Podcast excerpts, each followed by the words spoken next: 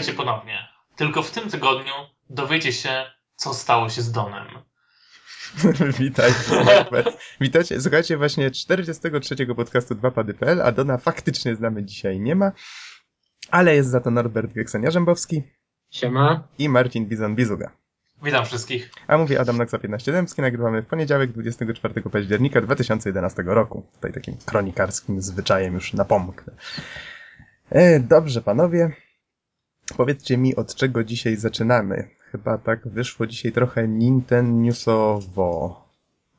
Tak um, no to możemy zacząć w sumie od Nintendo Newsów, tak więc um, może zacznijmy od tego, co się dzieje u nas lokalnie, a mianowicie na stronie nintendo.pl znajdziecie mały konkursik. Oj, dzieje się, dzieje. E, w którym można wygrać, e, znaczy główną nagrodą jest taka całkiem fajna e, Wygląda to jak futer, nie tyle futer, nakładka bym to raczej nazwał. Tak, nakładka ochronna od, to dobrze ujęte na 3DS-a e, z motywem przewodnim Zeldy. Całkiem fajnie to wygląda. Pewnie trochę 3DS-ik będzie od tego grubszy, wiadomo, ale, ale w sumie bym się z chęcią skusił, gdybym miał talent, talent rysowniczy, ponieważ trzeba narysować krótki komiks e, pod tytułem Jak to się zaczyna. E, Związany tematycznie z Zeldą, tak? Tak. E, no, no i w sumie tyle. E, z takich bardziej międzynarodowych wiadomości, no to niedawno miała miejsce konferencja Nintendo, która zaowocowała powstaniem czegoś takiego jak Nintendo Direct. Mm, mają tam się ukazywać regularnie newsy od Nintendo. Nie wiemy, co to znaczy regularnie. Może raz na miesiąc, że może raz na tydzień, w sumie trzeba zgadywać. W każdym razie, najważniejsze, co nam powiedziano do tej pory, to to, że pod koniec listopada 3DS dostanie update'ik softu. E, no i oprócz telewizji, e, znaczy ma być jakaś subskrypcja, e, dzięki której będziecie sobie mogli oglądać na swoim 3DS-ie albo Wii najnowsze tam mm, teledyski, najnowsze seriale i tak dalej. Mhm. Mm, oprócz tego ma być w końcu dodane nagrywanie przy pomocy kamery filmików w 3DS-ie. Mm, tutaj taką fajną opcją jest stop motion, czyli możliwość nagrywania klatka po klatce, e, dzięki czemu można sobie tworzyć takie dość popularne, takie filmiki stop motionowe, czyli powiedzmy przestawiamy figurkę o centymetr. Tak zwana animacja poklatkowa. Możliwe, że tak. Tak, Dla tak? ludzi, którzy się na tym nie znają, e, ustawiamy figureczkę, tak, robimy zdjęcie, pyk, przesuwamy ją o centymetr i tak dalej, i tak dalej i wychodzi nam później z tego animacja. No to 3D coś takiego będzie potrafił sam zrobić. E, kolejną... Sam będzie przesuwał figurkę? Nie, sam będzie potrafił to fajnie skleić, niestety. Całkiem niedawno Google, jednego z najbardziej znanych twórców e, takiej animacji właśnie tutaj, nie reklamowało, tylko brakuje mi słowa. Y, Odpiła, jak to Google. Mhm, mhm. E, okej, okay. tak przechodząc dalej, no to dodany będzie też w końcu długo wyczekiwany komunikator. E, no i tutaj będziemy mogli wysyłać e, komuś wiadomości takie graficzne, to co narysujemy sobie stylusem na ekranie, mm, albo wiadomości głosowe. Więc całkiem A czy, czy, czy, czy jakiegoś takiego podobnego komunikatora nie było w poprzednim DS-ie? Nie wiem, niestety nie mam. Dało się chyba e, robić taki pick chat. E, tak, ale nie jestem pewien, czy przypadkiem tylko nie z osobami w najbliższym otoczeniu. Co Możliwe, mijało, co mijało się kompletnie. Ale... Mijało się to kompletnie z celem, oczywiście. Łatwiej komuś Tam wygarnąć. Ludzie sobie rysowali pewnie jakieś niż to rysować, nie? Penisy sobie przesyłali po sieci, pewnie siedząc w klasie i, i na tym się kończyła funkcjonalność. No możliwe, możliwe. W sumie to brzmi najsensowniej. Nie wpadłem na to, wiesz? Um, Okej. Okay. Wracając do tematu, tutaj będzie to działać przez internet, na pewno. Um, I chyba nie muszą być nawet dwie osoby online, tylko te wiadomości będą sobie później na nas czekać. Um, no, Kolejna opcja, będą dodane nowe gry do Mi Plaza. E, podejrzewam, że większość użytkowników, tak jak ja, już dawno wszystko skończyła. E, tutaj właśnie swoją drogą warto rozwiać, rozwiać mit, że w Polsce nie można złapać Street Passa, bo ja tylko w Polsce, tak, sobie operując przez to pół roku mam około 15-16 Street Passów, więc całkiem sporo. Ale ty działasz mimo wszystko bardzo aktywnie. E, Nie, powiem ci, w sensie pojawiam się na, na jakichś takich imprezach, tak, gdzie nie gdzie, ale no zdecydowanie nie na wszystkich. Wiesz, jakąś osobę spotkam na lotnisku, jakąś gdzieś na uczelni. No różnie to bywa. No i teraz E, załóżmy, że 90% użytkowników DS-a nie chodzi na lotnisko ani do uczelni. Być może też nie. No ale też mi się No, zdarzyło po prostu w autobusie, nie? Tutaj nie ma zasady. Mhm. Ale z tego co słyszałem, w każdym razie no, jest- ludzie różnie mają z tymi street passami. Raczej skarżą się, że ojej, ojej, jak wyjdę na ulicę, to nie spotykam od razu osoby z DS-em, zna- znaczy FreeDS-em. A te street passy do czegoś są potrzebne? E, tak, do takich gierek e, typowo street passowych nie można na przykład zdobyć nowego panelu, czyli nowego obrazka e, bez street passa.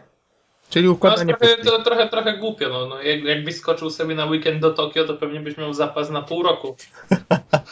No pewnie tak. Przypomnę, że wspieramy tutaj, e, współpracujemy właściwie ze stroną streetpass.pl, na której możecie sobie e, sprawdzić, gdzie znajdziecie największe skupisko osób posiadających FreeDS-a. Sami też możecie się tam wpisać. No ale cały czas nie jest jakaś to mega ilość osób. Przeglądałem w tym tygodniu, Mhm. jaki jest tam właśnie wzrost u, u wampira naszego salonowego, ale no, no nie ma szału. Aż tylu osób z tymi DS-ami już na pewno zarejestrowanych na tej stronie y, nie ma jednak w Polsce i cały Ale- czas, tak jak konsole są niszowe, to ta jest tym bardziej u nas. I Mm, Ale Ja się to to stawiam, że PSP Vita tutaj też wcale nie będzie lepsza w tym roku. Że, że jest za droga. Ja Za na droga początku się napaliłem na Witę, ale przyznam wam, że też na razie nie ma nawet e, Ja, już- ja grać też będzie Mia, na tym. miałem kupować wraz z premierą, ale jakoś tak ochłonęłem i. No ja tak samo, ja tak samo, bo mimo Nie wszystko zwróćmy uwagę, że w co byś grał? Ten nowy Uncharted i chyba jest jedyną Znaczy, grą, że a jest tyle gier do grania w domu na dużych konsolach, że Tak, tak, to jest nieuzasadnione. Tak, to prawda, a ten nowy Uncharted wcale się tak super nie, nie prezentuje. E, A ja chciałem coś innego tutaj, przepraszam Norbert, że ci jeszcze przerwę i tak cieszy to, że Nintendo się w Polsce promuje, bo widać przecież, że te newsy są już po polsku, normalnie w serwisie jakimś wspólnym. E, To wszystko widać, że idzie w dobrym kierunku, moim zdaniem. Nie ma co narzekać. 300 lat za późno, ale Ale lepiej późno niż wcale, prawda? Jakby nie patrzeć, to Nintendo była jakby pierwszą taką marką dobrze rozpoznawaną w Polsce, tak? No właśnie, oni nie potrzebowali się promować, oni już byli popularni, prawda? Cho choć Wystarczy nawet nieoficjalnie. Ej, ej, ej, ej, ej, to my zrobiliśmy Pegasusa i już by wszyscy wiedzieli. A tak, to, Wiesz, to, to, jest- to jest problem. Dlaczego oni tego nie wykorzystali, prawda? No. To przecież, przecież to były takie czasy, że właściwie y, jeżeli ktoś nie siedział jakoś tak bardzo głęboko w temacie, no to generalnie i tak każdy kojarzył Pegasusa, tak? Tak. Czy właściwie Pegaza, jak to się powinno czytać, ale wtedy to i tak nie, Generalnie nie zwracam na to uwagi. Nie, nie znam nikogo, kto by nie kojarzył tej konsoli z tamtych lat. To, to było bardziej popularne niż PlayStation teraz, tak? Jeżeli chodzi o znajomość generalnie istnienia takiego urządzenia wśród ludzi. Mam przynajmniej takie odczucie. Tak. I dlatego niedługo będziemy też sobie trochę rozmawiać, myślę, o Pegazie, nie? Czy Pegasusie. No, bo to, to, to jest taka taka ciekawostka, nie? Ludzie już y, się interesowali, już wiedzieli, że jest coś takiego, y, mieli zajawkę na to, bo to jakieś gry na telewizorze, nie wiem, no, nawet moich rodziców to interesowało w tamtych czasach, Nie tak? no, na każdej dzielni przecież był Pegasus. No, a, a teraz, teraz, teraz jakoś tak, no, konsola, zabawka dla dzieci. Wtedy to było nowinka technologiczna, wtedy to było wow, to tu się coś dzieje, a teraz, a, zabawki. No, niestety, tak, tak mi się wydaje, że troszeczkę to y, postrzeganie w Polsce tego rynku poszło w, złą stronę, tak. Nie zgodzę się z tym, że zabawki, kiedyś myślę, że Pegasus był postrzegany jako typowa zabawka, ale jednak bardzo, bardzo To- to popularna. To było właśnie bardziej takie wow technologiczne, nie? Wtedy. No, nie przesadzałbym aż tak, ale na pewno popularności, popularność yy, no, jest nie do ocenienia wtedy Pegasusa. Mhm, A ja tak może jeszcze wtrącę swoje trzy grosze, że e, wiecie, można się odwoływać do Pegasusa, ale w sumie mm, no to są jednak te stare czasy, nie? że raczej teraz ci młodzi by tego nie mm, po prostu nie załapali tego sentymentu, e, więc tutaj powiedziałbym, że to byłoby ryzykowne. E, a tak wracając jeszcze do 3DS-a, e, no to na tej prezentacji też podkreślono, że właśnie teraz będzie wychodził Super Mario Land 3D. Mm, jeżeli mnie pamięć nie myli, 18 listopada razem z Zeldą chyba tydzień po Skyrimie, albo razem ze Skyrimem, na pewno razem z Batman Arkham City na PC. Oj, to Kto... Batman, Batman i Skyrim się nie sprzedadzą. Kto dba o Skyrima i Batmana, skoro jest Skyward Sword, nie? No i Super Mario Land 3D. A, no tak, faktycznie. No kurde, Ma Ma Mario zje wszystkich. Ej, mówcie co chcecie, ja mogę się założyć, że to Mario i tak sprzeda się lepiej od, ty od tych gier, które wymieniliśmy. Bo to no tak jest zawsze z Mario. I ja kupuję Mario w tym momencie i Zelda, a nie Batmana i, i Skyrima. A wiecie dlaczego? Ja może narażę na, na jakiś atak czy coś, ale ja zbieram teraz, odkładam kasiorkę na Uncharted. 2 listopada bodajże wychodzi. Mhm. Mówisz? Mam wyjść z klasy. Ktoś chyba nie napisze swojej pracy inżynierskiej w tym roku. Oj, widzę, że chyba ten. Chyba. Co, co mam ci powiedzieć, Uncharted to jest jedna z tych nielicznych gier, do której się siada i się mówi, kurde, to, to już nie jest gra, to jest po prostu wspaniały produkt. Oj tak, oj tak. To jest i, inny wymiar rozrywki. A, ale przerwaliśmy Norbertowi, kontynuuj. E, ja tutaj chciałbym wspomnieć o tym, dlaczego właśnie wybiorę Mario e, w momencie premiery, a nie powiedzmy jakiegoś Skyrima. Mhm. Czy no jakiegoś, no nie byle jakiego. W każdym razie, e, tak, kupię sobie Mario, nie będzie do tego DLC, nie będzie żadnych dziwnych przekrętów. Wiecie, później za, za chwilę wychodzi DLC, które kosztuje w sumie jedną trzecią te, tego, co gra, przeliczając na polskie. Jakieś update'y, patche od razu pierwszego dnia, no bo gra jest zabugowana. Więc ja naprawdę wolę sobie kupić Mario, które będzie dopracowane, nie będę musiał się bawić w DLC, niż e, w momencie premiery Skyrima, który będzie zabugowany i, i później będzie masa dodatków, a za pół roku dostanę Game of the Year Edition, gdzie będę miał za połowę ceny wszystkie dodatki i wersję taką gry, jaka powinna być w sumie. W momencie a wiesz co, to, to, to, to, to, to o czym mówisz o Skyrimie, to chcę przypomnieć, że właśnie ukazała się, albo wyjdzie dopiero za kilka dni, e, wersja Obliviona, odświeżona taka, znaczy w sensie, że wydana jeszcze raz jako, e, to, to tam jest pięcioletnia, tak, rocznica? W wersji HD, tak? Znaczy nie, chyba nie w HD, po prostu wydają jeszcze raz to samo. Aha. Poczekaj, ja, ja sprawdzę od razu jak to wygląda tutaj, bo e, wiem, że widziałem na Ultimie, że mają to w sprzedaży. To ja tak dorzucę w międzyczasie, że Game of the Year Edition można było kupić od bardzo, bardzo długiego czasu. No i Aha. właśnie to. A to jest na piątą rocznicę wydany Oblivion? w którym znajduje się wersja Goty Obliviona, kolekcjonerska bonusowa zawartość, którą jest, uwaga, uwaga, mapa świata, making of oraz trailer ze Skyrim. Wow. No to się rzucili i wszystko jest zapakowane w metalowe pudełko i znów gra kosztuje 90 zł. Wiecie co wam powiem? Edycje kolekcjonerskie to jest kompletny szajs ostatnimi czasy. Ale, ale rozumiecie, wydać jeszcze raz tą samą grę już po raz trzeci, no to przecież kurde. Ja myślę, że no każdy już to zagrał. Jeżeli ktoś chciał w to zagrać, to zaraz wychodzi ten Skyrim, po co im jeszcze to? No też prawda. Wiecie, co mi przyszło teraz do głowy? Że najlepsza kolekcjonerka, z podkreśleniem na kolekcjonerka, jaką kupiłem ostatnimi, w ciągu ostatnich paru miesięcy, to była podstawowa wersja Wiedźmina dwójki. Podstawowa. No, A powiedz mi, jak się nastrajasz na e, kolekcjonerkę Uncharted właśnie trójki? Oj, pamiętam, że ona dość dużo kosztowała, nie? Ona jest bardzo ładna, ale generalnie Sony troszkę ma, ma przegięte ceny za te kolekcjonerki. Tak, ja stwierdziłem, że on nie pasuje. Ja bym z chęcią taką kupił, gdyby cena była rozsądna, ale że dają tam raczej niewiele rzeczy, nie wiem, jakichś takich. Gra w tej wersji, w tej, tej, tej wersji półkolekcjonerskiej, czy nie, nie, nie wiem jak się nazywa dokładnie. Jest tak, Do tego, pierścień, pierścień jest Drake'a. Pierścień, figurka Drake'a jakieś tam DLC, wszystko jest zapakowane w skrzynię. Mnie to no nie wiem, no, głowy nie urywa. Mnie denerwuje to zapychanie miejsca DLC w tych pudełkach. Tak, głowy nie ukrywa, na pewno nie jest warte pół tysiąca złotych, czyli sugerowana cena dla mnie troszeczkę za dużo. To tam chyba ta super wersja, bo były takie dwie wersje kolekcjonerskie. Tak, jest edycja specjalna za 249, y, gdzie tak naprawdę mam tylko niestandardowe opakowanie, ilustrowaną instrukcję, yy, jakoś tam inaczej zaprojektowaną okładkę. Szczerze logo mówiąc, na okładce to jest też kolejna zaleta. No, szczerze mówiąc, ilustrowana instrukcja to mnie się należy jak psu Buda, tak za przeproszeniem. jako klientowi. No, no, no, chrzanienie, płacenie za samo pudełko to nie, nie o to chodzi. Ja na pewno, jeżeli chodzi o Uncharted, kupię sobie tutaj zwykłą wersję.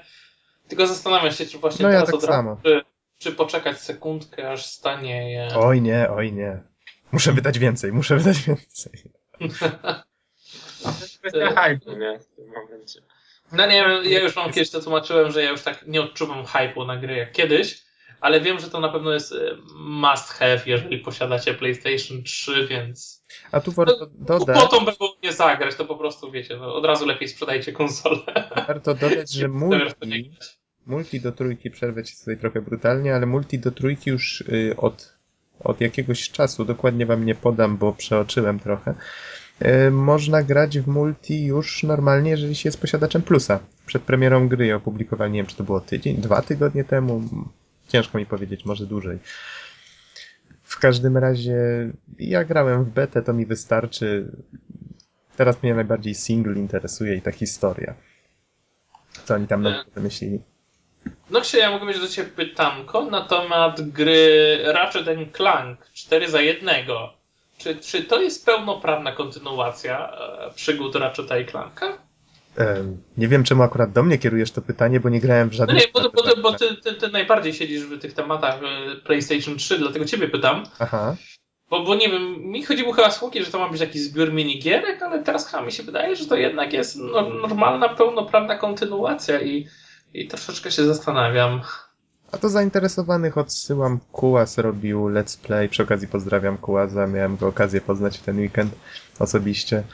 E, robił taki materiał e, let's play i z tego co widziałem, to to jest raczej takie takie, takie wygląda jak taka platformówko strzelanka na cztery osoby.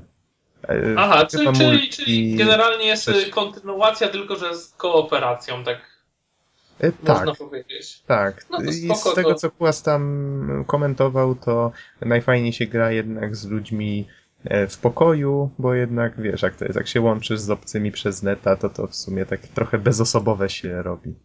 No, mhm. Mniej emocji. Nie, nie, nie, to jest, generalnie nie tak... wszyscy już wiedzą, z czego ucieszy się mój tata na święta. No, wiesz, jakieś tam sobie gameplaye pooglądaj czy coś. Ja niestety nie jestem znawcą tej serii, więc nie mogę ci powiedzieć, czy to jest jakaś nie, kontynuacja fabularna, czy nie. Ja generalnie bardzo lubię Ratcheta, a mój tata jeszcze bardziej, więc pewnie, pewnie zagości u mnie na święta hmm. e, nowa część przygód. Hmm. Właśnie, Norbert, to może już tak, nie będziemy ci przerywać, dokończ sprawę tego Nintendo Direct. No to z takich ciekawych rzeczy, no to jeszcze wspomniano o Mario Karcie 7 gdzie będzie multi do 8 osób. Co jest w sumie ważne, no bo multi w 3DS-ie było troszkę, nawet bym powiedział, bardzo zaniedbywane.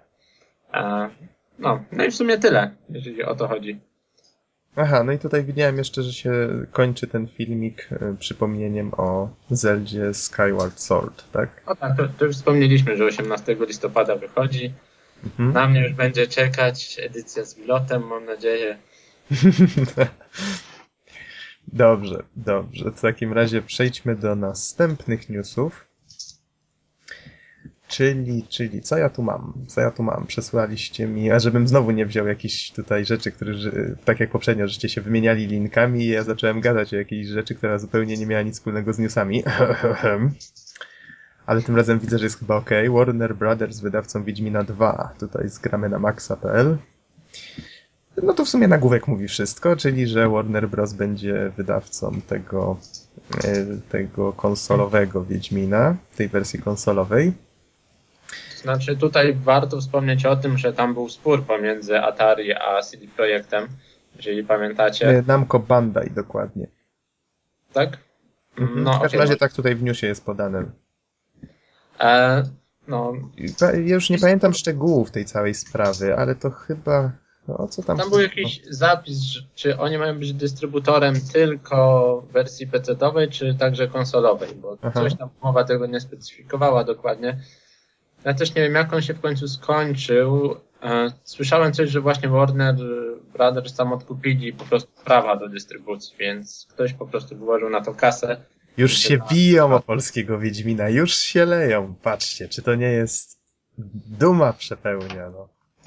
Ale ja mówię, że to tylko taka plotka, nie mogę jej jakby do końca potwierdzić.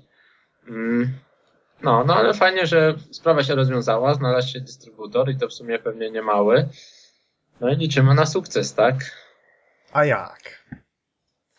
A ja tutaj, ja z kolei się muszę tutaj wpierać bić, bo pamiętacie naszą ostatnią dyskusję na temat tego, jak mówiłem, że to jest e, dobry kompromis, żeby dawać część e, taką oczywiście nieobowiązkową, na przykład singla, za, znaczy właściwie jakieś DLC takie, niekonieczne do ukończenia gry w ramach kupienia gry jako nowej Pamiętamy. Tak, tak, tak, żeby osoba, która ją odkupuje, musiała te, te DLC kupić sama i że to jest dobry kompromis, bo wtedy twórcy też dostają coś z rynku wtórnego. E, no cóż, e... podałem jako przykład Batmana Arkham City i chyba... E, no Trafiłeś w dziesiątkę, Nox. Trafiłem w dziesiątkę, bo coś nie wyszło. Pan Zenek, czy kto tam przy linii siedział, chyba zaspał. E, I mówiąc krótko, ludzie nie dostali tych kodów, albo każdy dostał ich za dużo, albo, albo różne cuda się z tym działy. I będą jakoś ten problem dystrybutorzy rozwiązywać. Z tego co widzę, to, to też Warner Bros. wspomniany będzie. A, a mowa o DLC z misjami z Catwoman. I to w Stanach właśnie doszło do takich dziwnych tych. Tutaj jest nawet zdjęcie takiej karty, gdzie powinien się znajdować kod i jest po prostu pusty niewydrukowany. No, co tu dużo mówić. No, idea tak. była słuszna. Nie, moim zdaniem nie była słuszna, a wykonanie było jeszcze bardziej um, epickie, że to tak ujmę. Okej. Okay. No w każdym razie, podsumowując, nie wyszło. Jak to mówią, więcej szczęścia następnym razem. I co nam tutaj zostało? No teraz to newsów nie będziemy dużo, bo poprzednio żeśmy cały podcast gadali o newsach. Starałem się tego uniknąć tym razem. I co nam tu wyszło? Mianowicie filmiki warte polecenia, czyli najnowszy zwiastun Rayman Origins. Yy, bardzo zabawny i muszę przyznać, że od wczoraj, tutaj dzięki tobie Norbert, użyczyłeś mi Paypola, yy, przechodzę pierwszego Raymana i muszę przyznać, że ten nowy Rayman Origins faktycznie chyba ma więcej duchem wspólnego z korzeniami serii niż mi się początkowo zdawało. Do tej pory znałem Raymana tylko z dwójki. E, inny filmik warty polecenia to ty tutaj mi przesłałeś filmowy zwiastun e, Skyrima, taki aktorski. Bardzo fajnie wykonany. Ja podchodziłem do niego bardzo sceptycznie, e, a naprawdę odchodzi się od niego z taką koparą na ziemi. Bo człowiek się tego nie spodziewa. E, być może, ale nie wiem, czy to ja już mam jakieś takie skrzywienie czy coś, ale z Dark Souls czy Demon Souls, jak tylko zobaczyłem tego smoka, to od razu zacząłem tak mówić zginiesz marnie, zginiesz marnie. Po prostu ten facet idzie na tego smoka, tak jakby zaraz miał go, nie wiem, powalić jedną ręką. Aha. Spoilers. Przepraszam. E, I mamy jeszcze jeden filmik, mianowicie Soul Calibur 5.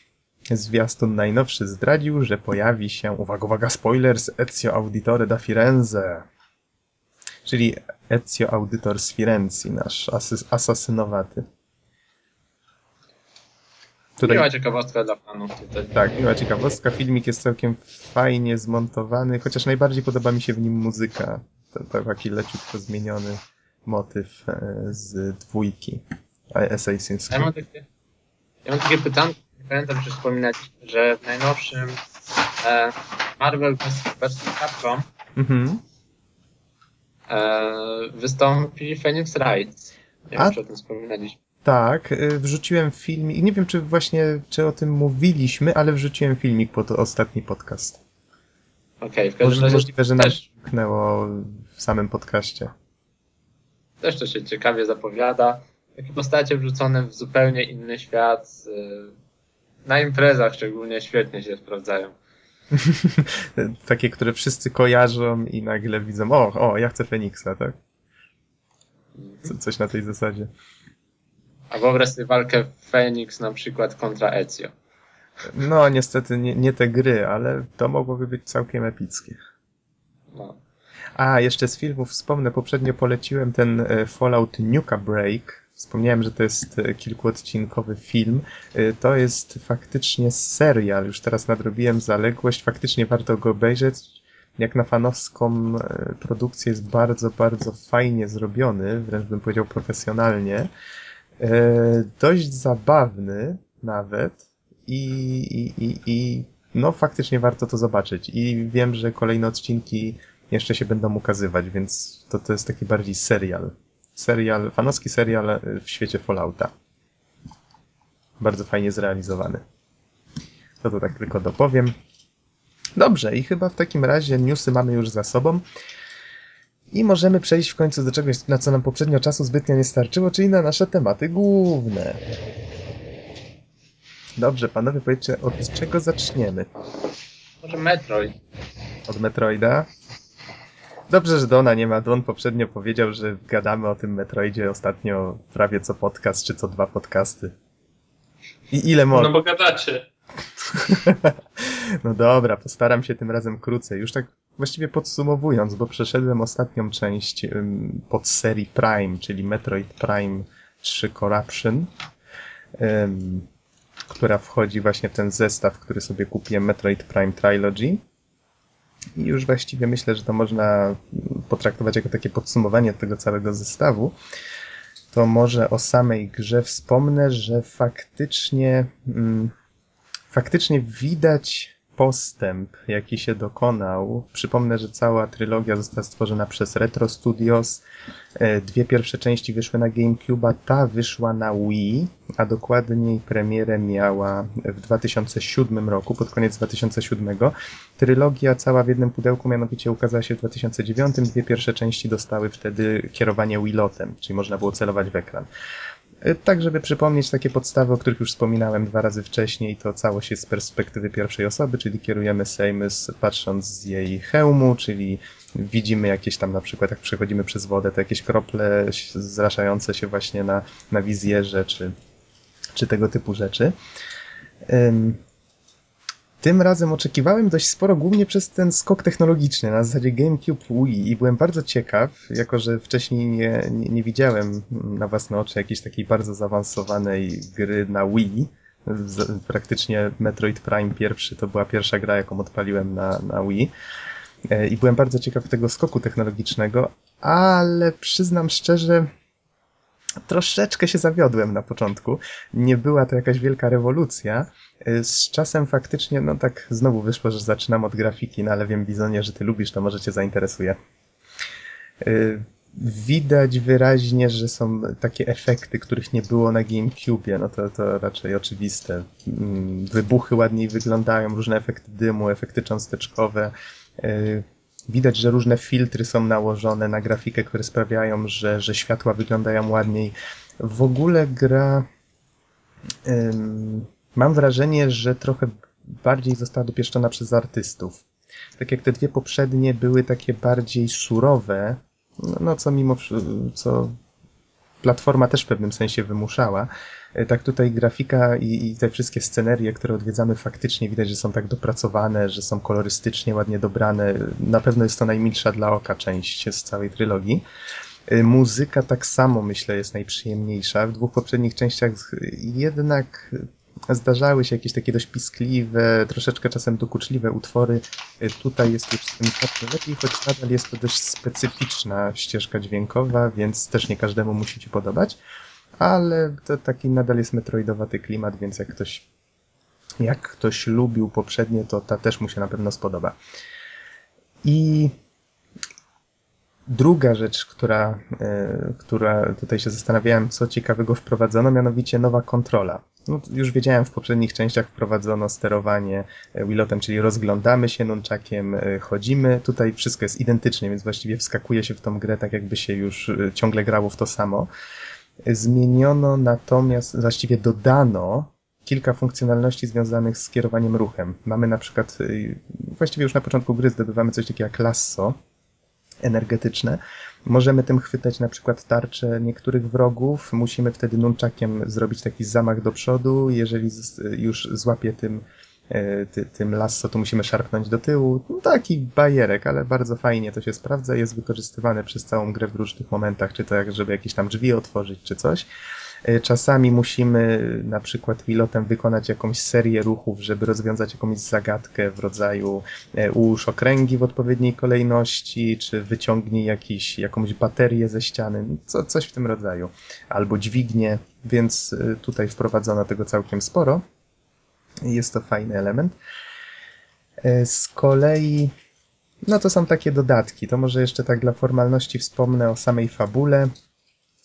Trójeczka podsumowuje całą trylogię e, i od samego początku widać, że skala jest dużo większa. To, co mi się bardzo tutaj spodobało. Już na początku wraca Dark z którą e, no, wydawało się, że już nie wróci. E, potem się pojawia cała flotylla statków. No, skala jak na Metroida, myślę, no ja się czegoś takiego nie spodziewałem. Jednak w serii nie widuje się takich widoków dość często. E, cały prolog jest dość rozbudowany, trwa dość długo. Dzieje się w nim dużo bardzo fajnych rzeczy. E, pojawia się przede wszystkim mnóstwo postaci, co w Metroidzie też jest strasznie niespotykane, bo właściwie fabuła, jakoś nigdy nie kładziono w tej serii wielkiego nacisku na fabułę. Tym razem mamy dużo postaci. Sejmus co prawda nadal jest, nie ma, ale dużo osób z nami chce gadać.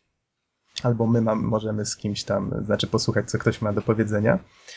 E, pojawia się kilka takich właśnie postaci, z którymi się potem zetkniemy. Są to inni e, łowcy nagród, dość specyficzni. No i oczywiście Galaktyczna Federacja, na, na której tam znajdujemy się właśnie, akcja się dzieje na obrzeżach kosmosu przez nich kontrolowanego, kontrolowa ten obszar, obszar, który kontrolują i tam się odbywa pewien konflikt.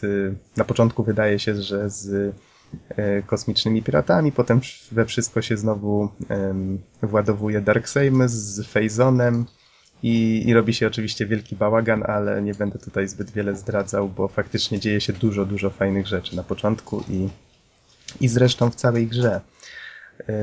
Myślę, że jest to chyba najbardziej zróżnicowana część trylogii. Lokacje są przede wszystkim bardzo różnorodne. To była miła odmiana po dwójce, e, czyli Echoes, e, w której faktycznie te lokacje e, no, pozostawiały trochę do życzenia, jeżeli chodziło o różnorodność. Były mimo wszystko wszystkie takie dość ponure, y, chociaż no, był tam jeden taki wyjątek, ale raczej dwójka nie, nie, nie, była zbyt różnorodna, jeżeli chodzi o lokacje. W trójce każda planeta, bo to jest też now, nowość, tak jak poprzednio była, y, żeśmy w jedynce zwiedzali Talon 4, E, w dwójce tam jeszcze inną planetę, e, Eter bodajże.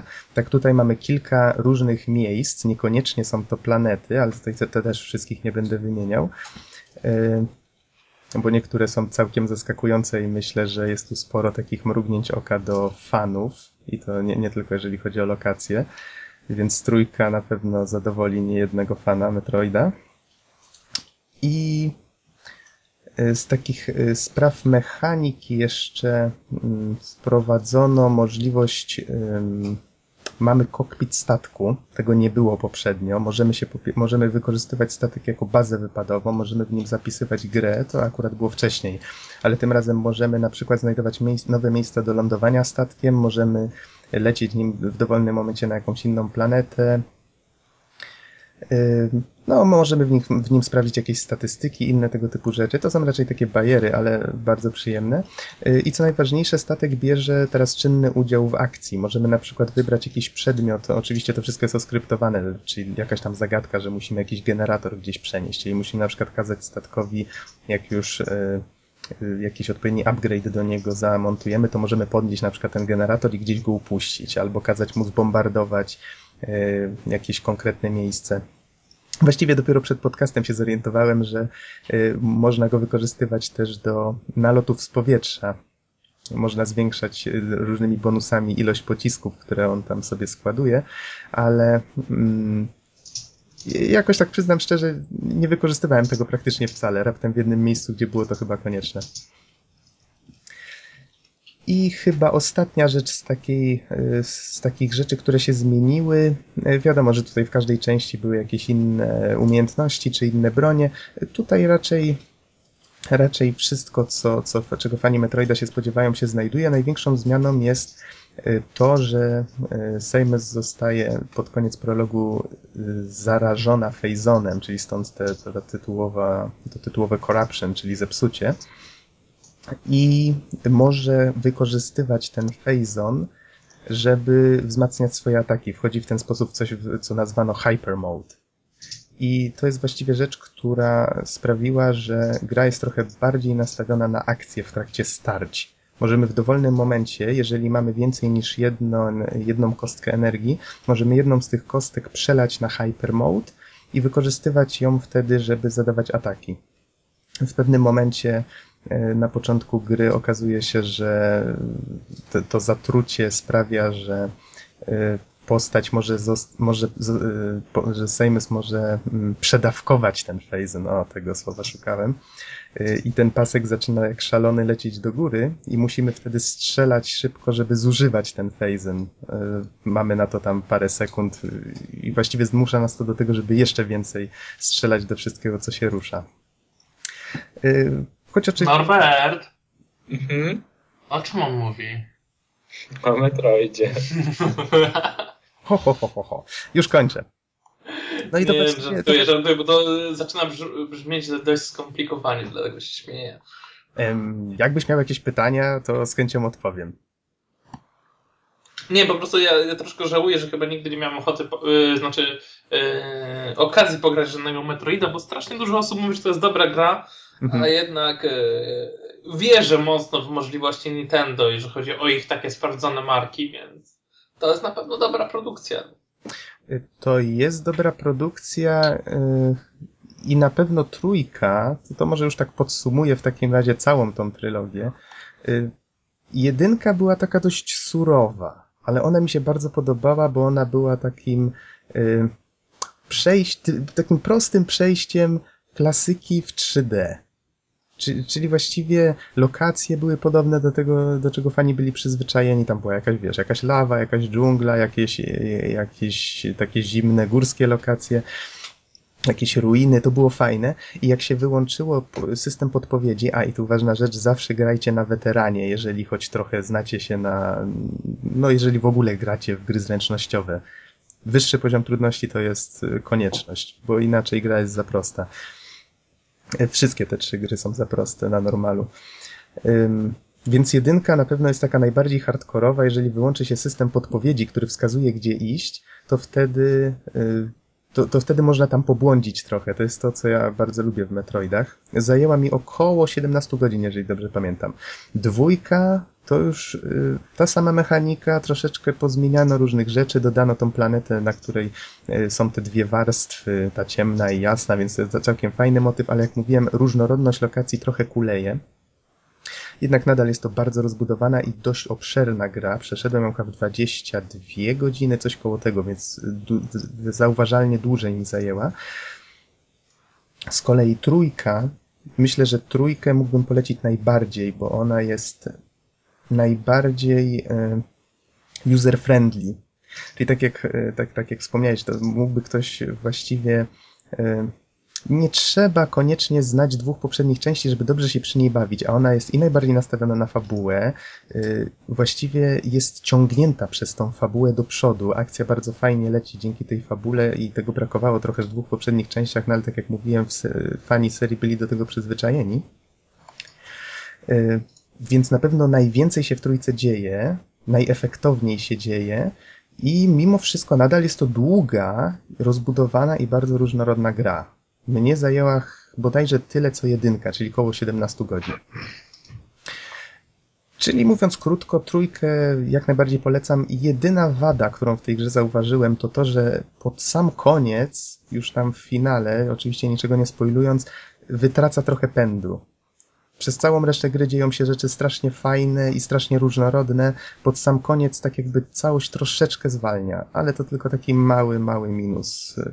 Łyżka dziegciu w beczce miodu, jak to mówią. Y, I jeszcze może, może dodam tylko, że w tym całym zestawie Metroid Trilogy znajduje się multiplayer do Echoes, o którym nie mówiłem wcześniej, czyli do tej drugiej części. Y, nie jest to multiplayer online'owy, można sobie pograć z, w cztery osoby przy jednym telewizorze. Y, jest bodajże sześć plansz, takich niedużych. Można się postrzelać z rodziną, czy znajomymi. z rodziną. Tato, tato, za tobą! no dokładnie. E, ale szczerze mówiąc, jak żeśmy tutaj próbowali, to jakoś to tak, nie wiem, nie wychodziło zbytnio. To to, co Don zwrócił uwagę wcześniej, że jak obserwował na filmikach, tutaj istnieje coś takiego jak ten system namierzania Czyli, że jak już mamy wroga na środku ekranu, naciskamy namierzanie i wtedy postać sama wokół niego krąży. To samo jest w multiplayerze, więc tak naprawdę jak już kogoś namierzymy, to szanse, że go ubijemy są dość spore. Ale chciałem to powiedzieć Donowi, szkoda, że go nie ma. W trójce, jak są walki z bossami, to można się na nich namierzyć, ale kursor, którym ruszamy Wiimotem, nadal nie jest zawieszony w konkretnym punkcie. Więc zazwyczaj miejsce, które się namierza, nie jest wcale miejscem, w które trzeba strzelać. To jest świetne, bo w trakcie walk z bossami e, trzeba się mimo wszystko trochę celnością, tym, tym wilotem e, wykazać. Czyli generalnie nie tracisz orientacji, gdzie znajduje się przeciwnik. Tak. A ale, ale i tak musisz celować. Dokładnie o to chodzi. I zazwyczaj twórcy dają ci okazję do tego, żebyś musiał celować w różne, w różne miejsca i trochę jednak i te uniki robić i strzelać. I, Czy w GTA nie jest podobny system? Wiesz, nie wiem. Nie wiem. Wydaje mi się, że jest właśnie coś takiego, że można zalokować, strzelać automatycznie, ale chyba prawą gałką pada dało się na przykład e, ustawiać celownik bardziej na głowę. Chyba coś takiego mm -hmm. było. I wiecie co? Muszę przyznać, że to było świetne, że, że teraz zacząłem grać w ten Metroid Other M. Opowiem wam o nim innym razem, ale mam trochę mieszane uczucia, przede wszystkim w związku z mechaniką. Tak jak tutaj właśnie w całej tej trylogii, jeżeli już zginąłem, to wiedziałem, że to ja popełniłem błąd, bo mechanika jednak jest dopracowana i fajna i to ma się dużą kontrolę nad tym, co się dzieje. Tak w tej nowej części, no nie wiem. Tak mam wrażenie, że to czasami gracz walczy z mechaniką, a nie z przeciwnikami. No ale to już może wrócimy do tematu przy okazji Other M. W każdym razie trylogię bardzo polecam i jeżeli ktoś ma Wii jest fanem Metroida... A powiedz mi, to jest jeszcze w ogóle do kupienia w jakiś łatwy sposób? E, tego nie bo to, sprawdzałem. Bo, bo, to, bo to jest chyba coś, co generalnie wyszło z sprzedaży, prawda? Być może, być może. Ale e... warto się za tym rozejrzeć, jeżeli ktoś jest fanem Metroida, to wstyd nie zagrać w tą trylogię. O to chodzi, że samo, samą trylogię całą ciężko jest dostać. E, poszczególne części można. Tylko no wiadomo, trylogia wyszłaby taniej, no bo tutaj widzę e, samą trzecią część za stówkę w jakimś sklepie na cenę po prostu znalezioną, tak? Mhm. No, znaczy może, możecie jeszcze poszukać, bo my, generalnie Nox ty chyba kupiłeś w końcu w Mediamarkt, prawda? E, tak, ja kupiłem w Mediamarkt, jeszcze nim miałem Wii, bodajże za 200 zł i to chyba było rok albo Dwa ja myślę, że jeszcze się wygrzebie jakieś kopie tej gry. Myślę, że e, tak. Właśnie, właśnie prędzej w Mediamarktach niż, niż, niż będziecie szukać na Allegro czy coś, bo, bo... A, i... Bo, bo to, to jest taki tytuł, który zbytnio nie stanieje. Miałem cię Bizonie A... zapytać. Myślę, że 200 zł to spokojnie. No zwróćcie uwagę, 17 godzin, 20 coś godzin, 17 godzin, no to no czego chcieć? Trzy gry, które zajmują po kilkanaście godzin za 200 zł, skoro można mieć, nie wiem, Call of Duty, które się przejdzie w 3 godziny, a kosztuje tyle samo. No, jeżeli jeszcze, jest, jeszcze można pomnożyć lubi, to... całość przez współczynnik nubienia. Jeżeli macie wysoki współczynnik nubienia, to, to będziecie grać jeszcze dłużej. E, zwłaszcza, że to jest jednak gra dla osób cierpliwych, które lubią eksplorację. No trójka tutaj, mówię, trochę bardziej jest nastawiona na akcję i na platformówkę. Fajnie łączy te elementy, więc e, warto, warto zagrać. Ach, miałem ciebie zapytać, Bizonie, bo mówiłeś poprzednio, że e, czegoś brakuje w tej trylogii, jakichś bonusów, bo tu można sobie kupować bonusy za, za postępy w grze, potem można sobie jakieś tam konceptarty, muzykę odblokowywać. I ty mówisz, że czegoś brakuje w tym. Nie, nie przypominam sobie, że coś mówił na ten temat. Mam wrażenie, że kiedyś mówiłeś, że czegoś w tym zestawie brakuje, coś czego, coś co było w poszczególnych grach, to tutaj nie wrzucono. No to ch chyba nie ja, wiesz. Oj, wydaje mi się, że ty w którymś podcaście, ale... Ale to, to, to, to w takim razie przepraszam, ale nie przypominam sobie w tym momencie. Mhm. No w każdym chodziło? razie ja, ja nie wiem, właśnie próbowałem szukać czegoś takiego, może źle szukałem, ale nie znalazłem. No w każdym razie pamiętam, że o czymś takim żeśmy rozmawiali. No więc możemy zapomnieć o temacie, może tam kiedyś się wynurzy jakaś taka kwestia. No to skaczemy dalej. Skaczemy dalej. No to Norbert, twoja działka. Ho, ho, ho, ho, ho. W sumie kolejna gra od Nintendo. W ogóle ja ostatnio bardzo mocno swojego 3DS-a katuję. Dzisiaj sobie sprawdziłem to tak po 14 godzin tygodniowo mi wychodzi. Od Nintendo? No, to znaczy, no nie bezpośrednio, ale na Nintendo. O, tak to mówimy. Od O, tak Konami. lepiej. E, tak więc Castlevania Order of Ecclesia, mm, wydana w 2009, tylko na DS-a. Nie wiem, czy były jakieś porty później na iPhone'a. Podejrzewam, że Właściwie pod koniec 2008 w Stanach, u nas wyszła w 2009 w lutym. E, tak. E, Nie, nawet na pewno nie było portów na iPhone'a, bo gra jest po prostu za trudna. E, Okej. Okej, może zacznijmy po kolei, więc od fabuły. E, wszystko opiera się na tym, że sławny Bad Belmontów zaginął. E, no i powstały różne organizacje. Jedną z nich jest właśnie Order of Ecclesia, czyli zakon Eklizji. Nie wiem, jak to inaczej przetłumaczyć. Zakon eklezji jest takie słowo w polskim słowniku. Mhm. E, który podobno odnalazł sposób na pokonanie Drakuli, który ponownie się ws- wskrzesił. E, no i my wcielamy się w jedną z członki, nie, jak to nie wiem, no to odmienić, to będzie mm, Siostra zakonna. siostrę zakonną. E, choć dość wojowniczą siostrę zakonną, Shanoe, e, która właśnie miała e, zostać jakby taką wybraną do noszenia tej broni, która tak naprawdę jest zestawem czarów. E, no i ona miała pokonać Drakulę, jednak coś idzie nie tak, może tutaj skończmy jakby to, to, to wejście do fabuły, nie, dalej nie spoilujmy. Znaczy E. może tylko wspomnę, że ten, że uczeń, u, uczeń tego Barlowa, czyli wspólnego mistrza Shanoe i Albusa, czyli Albus, wykrada jakby ten czar, ten Dominus i musimy ruszyć w pogoń za nim. Dokładnie. E, No i gra jest tak naprawdę platformówką 2D z bardzo mocnym naciskiem na walkę. Mm, No i skoro tak. Okej, w każdym razie, skoro jesteśmy przy walce, no to od razu warto wspomnieć o, o dość oryginalnym systemie, ponieważ e, możemy równocześnie mieć wyekwipowane trzy czary. E, jeden odpowiada jakby za uderzenie prawą dłonią, drugi za lewą dłonią, więc możemy e, różne czary używać jednym przyciskiem, mm, inny innym. No i jeden czar pasywny. Czyli na przykład możemy sobie przyzwać, nie wiem, jakieś zwierzątko, które będzie z nami chodzić i atakować wrogów, albo, nie wiem, zwiększyć sobie siłę. Tak, i, i Shanoa trzyma te, te glify, jak one tutaj zostały nazwane na y, tatuażach, które ma właśnie na ramionach i na plecach. Mhm. E, No i to, że każde tak naprawdę uderzenie wiąże się z wywołaniem pewnego czaru, nawet jeżeli jest to uderzenie mm, zwykłym mieczem, to, to też jest czar. Tak więc zużywamy punkty magii. Więc możemy spamować, że to tak ujmę, tymi czarami. Nawet podczas walk z bossami potrzebujemy krótkich momentów, żeby odpocząć, na chwilkę się usunąć albo przestać po prostu uderzać. E, Co w sumie bardzo fajnie się sprawdza, no bo nie możemy lecieć przed siebie i po prostu uderzać naj, najpotężniejszym czarem, jaki posiadamy, tylko musimy tak troszkę z rozsądkiem do tego podchodzić. Ale za to jak fajnie można nawalać, jak się ma już dużo many. Ona dość szybko się odnawia, ale ma się dużo i na przykład bierzemy dwa takie same i tak ciach, ciach, ciach, ciach, ciach, ciach, ciach na przemian. Właściwie niektóre czary to chyba tylko y, szybkość naszych palców ogranicza. Chyba tak, ale to zgodzisz się, że wtedy bardzo szybko ta mana się wyczerpuje i to widać głównie w walce z bossami.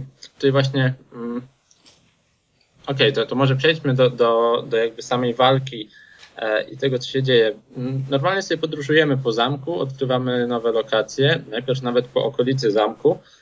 E, No i mm, wszystko jest w porządku. Pokonujemy sobie przeciwników, zdobywamy nowe glyfy, czyli nowe czary, nowe umiejętności do momentu, aż dochodzimy do bossa. tak. Coś nie tak z bossami? E, w tym momencie przypomniało mi się, nawet z Noxem gadałem, e, to jak mówiłeś o Dark Souls czy Demon Souls, you will die a lot. Zginiesz marnie, zginiesz marnie. Tak, bo o ile jeszcze pierwszy boss jest prosty, to wszyscy kolejni to po prostu e, no tak myślę, że uczciwie mówiąc od 10 do 30 podejść wymagają. Wow, aż tak? Bez przesady. No z ostatnim troszkę się męczyłem nie wiem, nie liczyłem, ale na pewno było tego kilkanaście co najmniej. Y, na, na pewno dwie rzeczy z tych, które wymieniłeś, y, reklamowano najbardziej. Jedna to to, że w końcu miały być okolice zamku. To był taki powrót po Simon's Quest, który się ukazał już, nie wiem, z 20 lat temu może, albo i więcej. E, a druga to jest właśnie poziom trudności, że gra miała być e, dość trudna. No i tutaj różnie mówią. Jedni gracze mówią, że była trudna, a ci bardziej doświadczeni, no tutaj ze mną included, twierdzą, że gra jest trudna, ale raczej głównie na początku. Chociaż faktycznie, tak jak mówisz, e, niektórzy bossowie są bardzo trudni. Wydaje mi się, że poziom trudności jest trochę nierówny, ale tak, gra jest raczej trudna. Tak, jest trudna i tutaj od razu ostrzegam, że sporo osób może to odrzucić. Ja pamiętam, że grałem w Castlevania jeszcze na ZTG właśnie. Podczas jakiegoś wykładu próbowałem przejść bossa i jeżeli nie, nie, jesteście w pełni skoncentrowani, chcecie sobie grać w tą grę powiedzmy na wykładzie, czy na, nie wiem, na lekcjach, czy, czy na czymś takim, odpada. Nie przejdziecie, w sensie nie bossa. Podróżować po zamku możecie, tam jest troszkę prościej, e, ale mm, tak, sama walka zazwyczaj ma dwa etapy, czyli najpierw mamy jeden zestaw ciosów, których jeżeli już się nauczymy ich unikać, wydaje nam się, że fajnie, wow, teraz go skopiemy. Nagle okazuje się, że boss wyciąga asa z rękawa i ma inny zestaw zupełnie ciosów, zazwyczaj jeszcze trudniejszych, które trudniej uniknąć. Więc robi się wesoło. Ale mm. pamiętajmy o tym, że to jest gra e, z rodzaju, to znaczy z tych Castlevanii, takie, które od Symfonii Nocy, że możesz sobie wracać gdzie chcesz, gdzie już byłeś i na przykład levelować sobie postać, zdobywać lepszy ekwipunek, więc to nie jest tak, że jesteś bezbronny, możesz sobie podpakować postać. No, ale czy, czy komuś chce to się robić? Normalnie się przychodzi grę, e, tak no, idąc przed siebie. Mm. Mhm z takich jeszcze fajnych rzeczy to, to co wspomniałeś, no to później w zamku mamy klasyczne dla Castlevania i zresztą w większości gier Nintendo powracanie do starych lokacji z nowymi umiejętnościami. Mianowicie... W stylu Metroida?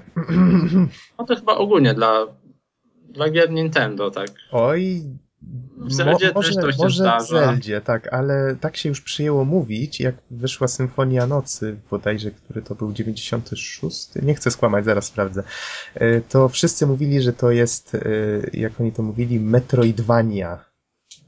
To było faktycznie takie zaadaptowanie. Metroid od pierwszej części polegał na tym, że była otwarta plansza, mogłeś się wracać gdzie chcesz, zdobywać umiejętności, iść do jakichś nowych miejsc, bo ci na to pozwalały i tak dalej. I Castlevania po jakichś 10 latach swojego istnienia e, zaadaptowała ten system na swoje potrzeby i właśnie przez kolejne 10 lat wychodziły takie właśnie części w tym stylu. No, ale, ale w każdym razie to się fajnie sprawdza, no bo możemy odkryć jakieś ukryte miejsca, zdobyć wcześniej niedostępne czary i tak dalej. Mhm. I ogólnie plusik tutaj za to. A Symfonia Nocy już tak się wtrącę 97. Pomyliłem się o rok. E, okej, okay. jeszcze z takich rzeczy wartych wspomnienia to chyba też nowość w sumie w Castlevanii, przynajmniej ja się przy nie, nie spotkałem, to questy. O, zgadza się, zgadza Jest się. W środku jakby mapy znajduje się pewna wioska, w której są różne osoby, e, które w ogóle najpierw uwalniamy, ale jest mniej ważne, no i wykonujemy dla nich przeróżne questy, raz trudniejsze, raz łatwiejsze, w sumie fajny dodatek do gry. E, no i, no i to chyba wszystko, co jest do powiedzenia o tej grze. Nie wiem, czy są jeszcze jakieś takie rzeczy ją wyróżniające. E, jeżeli chodzi o ocenę, nie wiem, czy Nox chcesz coś dodać? o samej grze, to, to może powiedz o tej cenie, to jeszcze może coś tam sobie coś przypomnę.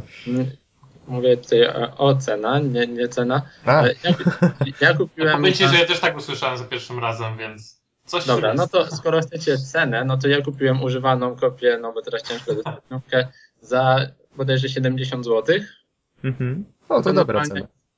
To normalnie w sklepie, tylko to jest wersja amerykańska. E, Okej, okay. no i jeżeli chodzi o, o, o cenę, no to ode mnie ósemka, ponieważ jest to bardzo dobry platformer 2D, w którym w sumie nie ma do czego się przyczepić. E, a dlaczego 8, a nie powiedzmy takie 7, jakie się zazwyczaj wystawia dla dobrej gry, która się niczym nie wyróżnia? To tutaj jest to wyróżnienie ze względu na, na tą walkę. Mianowicie fajni bossowie w sumie, e, czary, które pozwalają nam na bardzo, bardzo duże zróżnicowanie ataków i różne zestawy. E, łączyć się w różne zestawy, no i, no w sumie tyle. To od siebie dodam tylko, że tutaj wspomniałeś, że te questy są czymś zupełnie nowym. E, pół prawda, e, po raz pierwszy pojawiły się w poprzedniej części na DS-a, czyli Portrait of Ruin, ale tak, to raczej jest taka dość nowa rzecz w Castlevanii, wcześniej tego nie było. I jeszcze z takich elementów, których nie wymieniłeś, bodajże multiplayer. Ja już dawno grałem w grę, więc mogę nie pamiętać wszystkich feature'ów, ale y, ogólnie rzecz biorąc, y, wprowadzono coś takiego jak wyścigi y, przez, przez, z, z osobami w jednym pokoju. E, pamiętam, że przez e, Wi-Fi e, konektor nintendowski grałem też trochę z ludźmi przez internet tam jednego dnia. To taki, takie, takie coś, że wykorzystując przedmioty, które zdobyło się w kampanii, biegnie się jak najszybciej przez taką planszę, w której są przeciwnicy, jakieś pułapki porozstawiane. I właściwie to jest fajne, chociaż istnieje taki przedmiot, który sprawia, że się szybciej chodzi w grze. Jak ktoś go posiadał, to już właściwie miał zwycięstwo prawie w kieszeni. E, tak, ja jeszcze zaznaczę. Atrakcja raczej na, nie wiem, godzinkę, nie dłużej.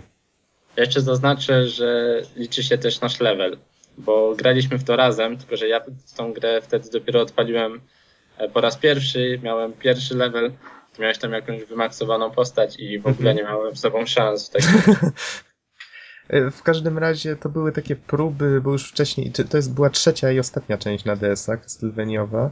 Dawn of Sorrow najpierw było, potem Portrait of Ruin i teraz Order of Ecclesia. E, co jest fajne, to to, że twórcy raczej unikali wtórności. Każda z tych części jest na swój sposób wyjątkowa. E, I jednak, jednak to, to jest fajne, więc nawet jeżeli się grało w tą, to w pozostałe też można z przyjemnością pograć. I to właściwie myślę tyle. Eklezja na pewno była ten, fajną częścią. Ja ją mile wspominam, wspominam, choć myślę, że taką najbardziej. Chociaż nie, może nie będę wybierał tutaj żadnej z tych trzech. Zostańmy przy tym, że wszystkie są na swój sposób wyjątkowe. Z tych DS-owych. I nie wiem, czy chciałbyś coś jeszcze dodać o Eklezji, czy. Nie, nie, to wszystko. To w takim razie chciałem wspomnieć jeszcze trochę o kolejnej Castlevanii, choć ja o niej nie będę długo mówił. Mam nadzieję, jakby co to mnie tam widząc będzie szturchał. E, mianowicie Castlevania Harmony of Despair, która nie jest wcale taka nowa, a z, mówię o niej akurat po recenzji Norberta Eklezji, ponieważ to właściwie jest coś w rodzaju multi do tej gry. No, no, do tej gry to za dużo powiedziane. Do wszystkich trzech części, które wyszły na DS-a, można potraktować tą grę jako multi. Tyle, że wyszła na Xboxa i na PSN. Jest to recenzja, można powiedzieć, gry i starej, i nowej, bo na Xboxa wyszła rok temu, mianowicie w 4 sierpnia 2010, a na PSN y, na PSN ukazała się 12 października u nas w Europie, czyli bardzo niedawno, y, i 27 września w Stanach. I jakie wrażenia? Mogłem w końcu wypróbować, bo Xboxa nie mam. Y, gra po pierwsze jest jednym wielkim śmietnikiem. Wzięto wszystkie etapy, znaczy nie, nie właściwie nie etapy, fragmenty etapów, czy nie wiem, ściany, tła, przeciwników z tych wszystkich części. Poskładano z nich jakieś takie plansze, które mamy tutaj trzy poziomy przybliżenia. Możemy albo blisko obserwować, albo średnio, albo możemy całą planszę zmieścić na ekranie. Jeżeli ktoś nie ma, nie wiem, y, ja na 42-calowym telewizorze miałem problem z ostrzeżeniem niektórych szczegółów na, na tym maksymalnym oddaleniu. Więc możecie sobie wyobrazić, jaki to jest bałagan jest to dość problematyczne. Można grać, mamy dwa tryby. koop i survival można grać bodajże do sześciu osób. Mam nadzieję, że tutaj się nie pomyliłem. Y, I y, w koopie oczywiście chodzi o to, żeby dotrzeć do bossa, który jest na końcu planszy i go pokonać, co czasem nie jest takie proste. Plansze są tak skonstruowane, że na przykład y, sojusznicy zaczynają w różnych miejscach, albo na przykład to jest jakiś taki labirynt, że się wchodzi w lustra i się teleportuje w zupełnie inne miejsca, czasami ci bossowie, na przykład jest taki, który zajmuje mm, praktycznie całą planszę, a przy okazji właśnie jest to też taki trochę spoiler. Znaczy, ja nie mam zamiaru tutaj spoilować, mówię, że w grze jest to taki trochę spoiler. Jeżeli ktoś nie grał w te trzy części na DS-a, to niektóre właśnie rzeczy, które tam zobaczy, są tak naprawdę y, wyciętymi, fajnymi fragmentami z fajnych gier które tworzą taką grę, która no już niekoniecznie musi być aż taka fajna. Bo choć bawiłem się fajnie, całkiem nieźle, jak z kolegą sobie graliśmy, kontaktując się E, kontaktując się przez słuchawki, to mimo to no, no, nie jest to jakaś rewelacja koncept jest fajny, że niby sześć osób może sobie wyruszyć na przykład na Drakulę yy, i rozwala właśnie to wszystko na swojej drodze, ale ostatecznie wygląda to tak, że jeżeli jak graliśmy w, we dwóch, to faktycznie było to fajne, bo wtedy poznawaliśmy planszę, yy, szukaliśmy jakichś przedmiotów. W, w rogu ekranu jest licznik, ma się pół godziny na przejście, nie, 20 minut bodajże, na przejście planszy. Jeżeli się nie zmieści w czasie albo zginie, no to wiadomo, kończy się i trzeba zaczynać od początku. Gra właściwie przypomina duże farmienie przedmiotów. Otwieramy skrzynki, z których wypadają przedmioty i one są losowo dobierane. I od tego tylko zależy, czy nasza postać będzie lepsza, bardziej wytrzymała. Możemy tam jakieś potiony kupować, inne tego typu rzeczy i ich używać w trakcie. Y, nie ma tutaj czegoś takiego jak levele. Więc jeżeli zna się już planszę, w pewnym momencie gra się zaczyna robić takim kompletnym farmieniem przedmiotów.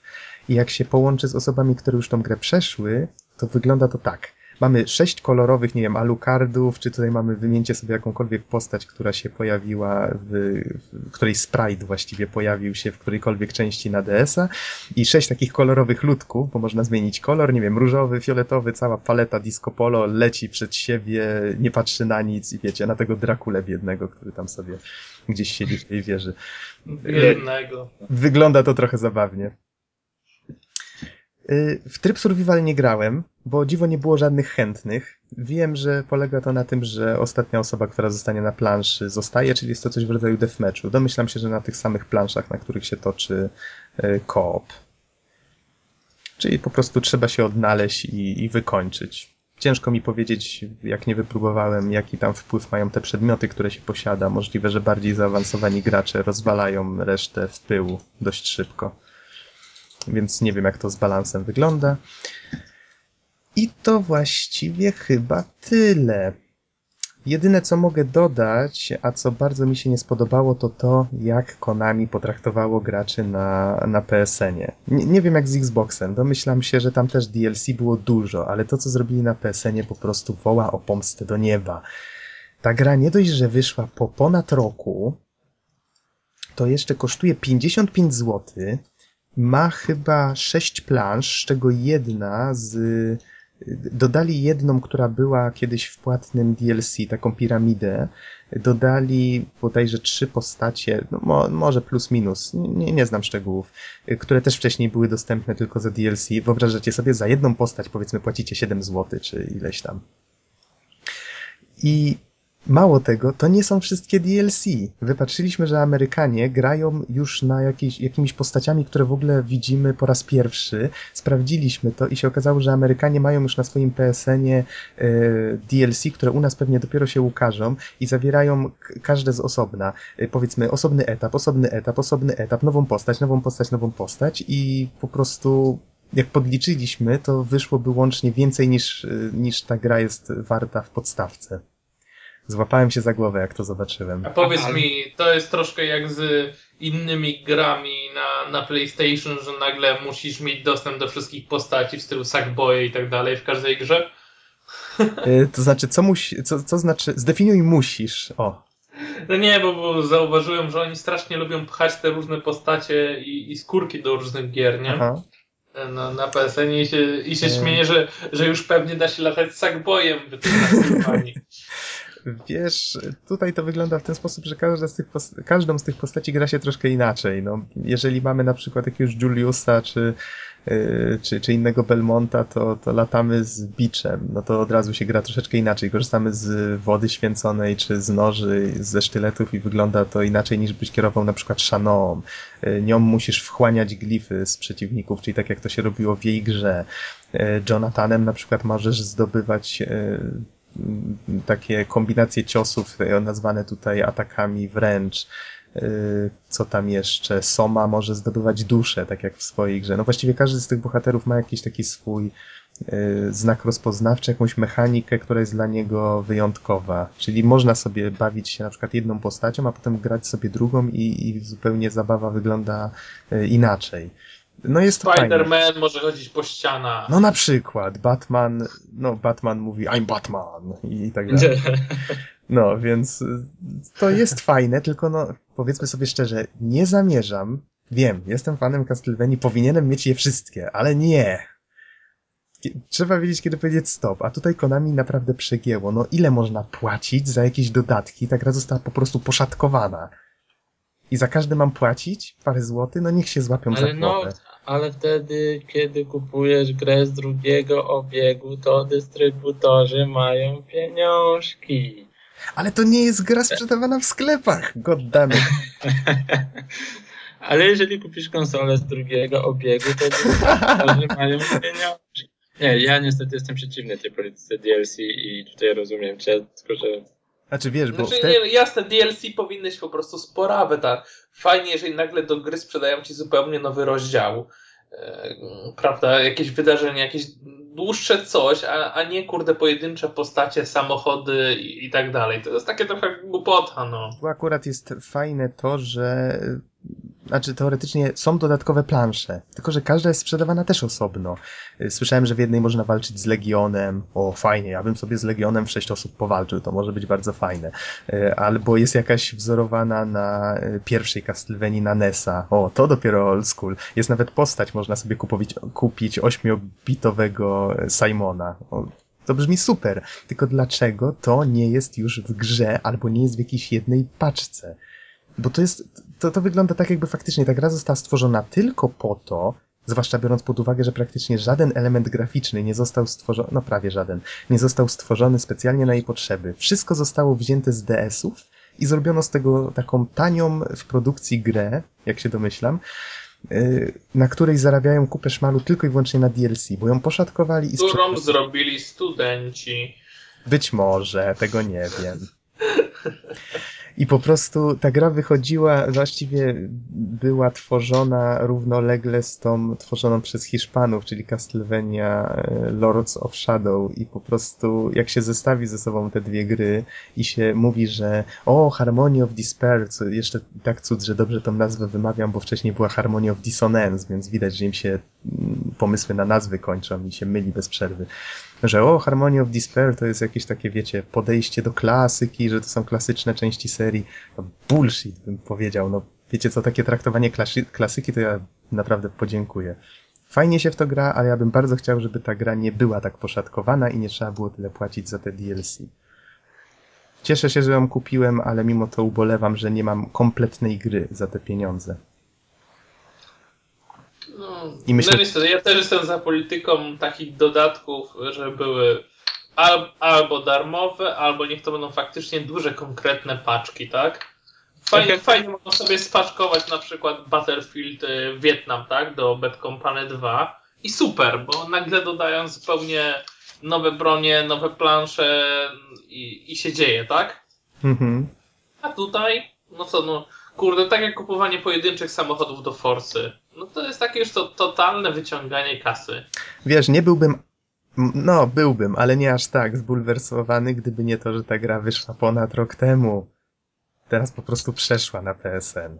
Zaraza przeszła się szerzyć. Ach, masakra. Zbulwersowałem się. Okej.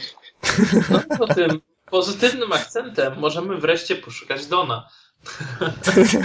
tak. Nie, tak na, po, tak na poważnie pozdrawiamy Dona. Niestety utkwił nam przy robocie papierkowej i Nie, nie, nic poszedł- się nie dało zrobić. Poszedł polować na smoki. A, tak, tak, tak. Wersja oficjalna, że poszedł polować na smoki. Opowie nam, jak było następnym razem. Chyba. Jak przeżyje walkę ze smokami. No to co, panowie, chyba pora kończyć ten odcinek. Chyba każdy już powiedział, miał do powiedzenia. Ja niestety w tym tygodniu nie mam żadnych ciekawostek. Norbert, zgadzasz się z tym? Tak, zgadzam się z tym, że Don nie ma żadnych ciekawostek. Nie, że Bizon nie ma żadnych ciekawostek. A, tak, przepraszam. E, no, to jeszcze. To się nie zgadzam. Wiem, że Bizon chciał mówić o wybuchowych beczkach, czyli książce Krzysztofa Gonciarza, ale no ja jej, ja jej jeszcze nie... Skończyłeś ją, czy nie? Ja w końcu nie miałem kiedy. No ja właśnie też. Miałem cichą nadzieję, że też jej jeszcze nie skończysz, bo chciałem z tobą trochę podyskutować na ten temat i tak się Ale bałem. Zapowiada mi się bardzo długi weekend. Oj więc- tak, nareszcie. No, 10 dni wolnego mi się szykuje, więc e, pewnie, pewnie przeczytam sobie i zarówno też mam drugą książkę, już trochę mniej w tematyce growej, e, którą dzisiaj dostałem. Pozdrawiam Wojtka i, i Piotrka, którzy podarowali mi dzisiaj logo Design Love. I to też będzie na pewno moje e, czytadło na najbliższe dni. No to mam nadzieję, że jak ta przerwa, ja- jaką wykorzystamy na czytanie, to potem się zrodzi jakaś niewielka dyskusja na temat wybuchających beczek. Tak, czyli kończymy już. Zgadza się? No, chyba tak. Dobrze. Taki zwykły, krótki odcinek dwupadowego podcastu. E, Może w przyszłym będzie więcej atrakcji, zobaczymy. W takim razie dziękujemy Wam za słuchanie i zapraszamy do następnego podcastu. Trzymajcie się. Do usłyszenia. Na razie.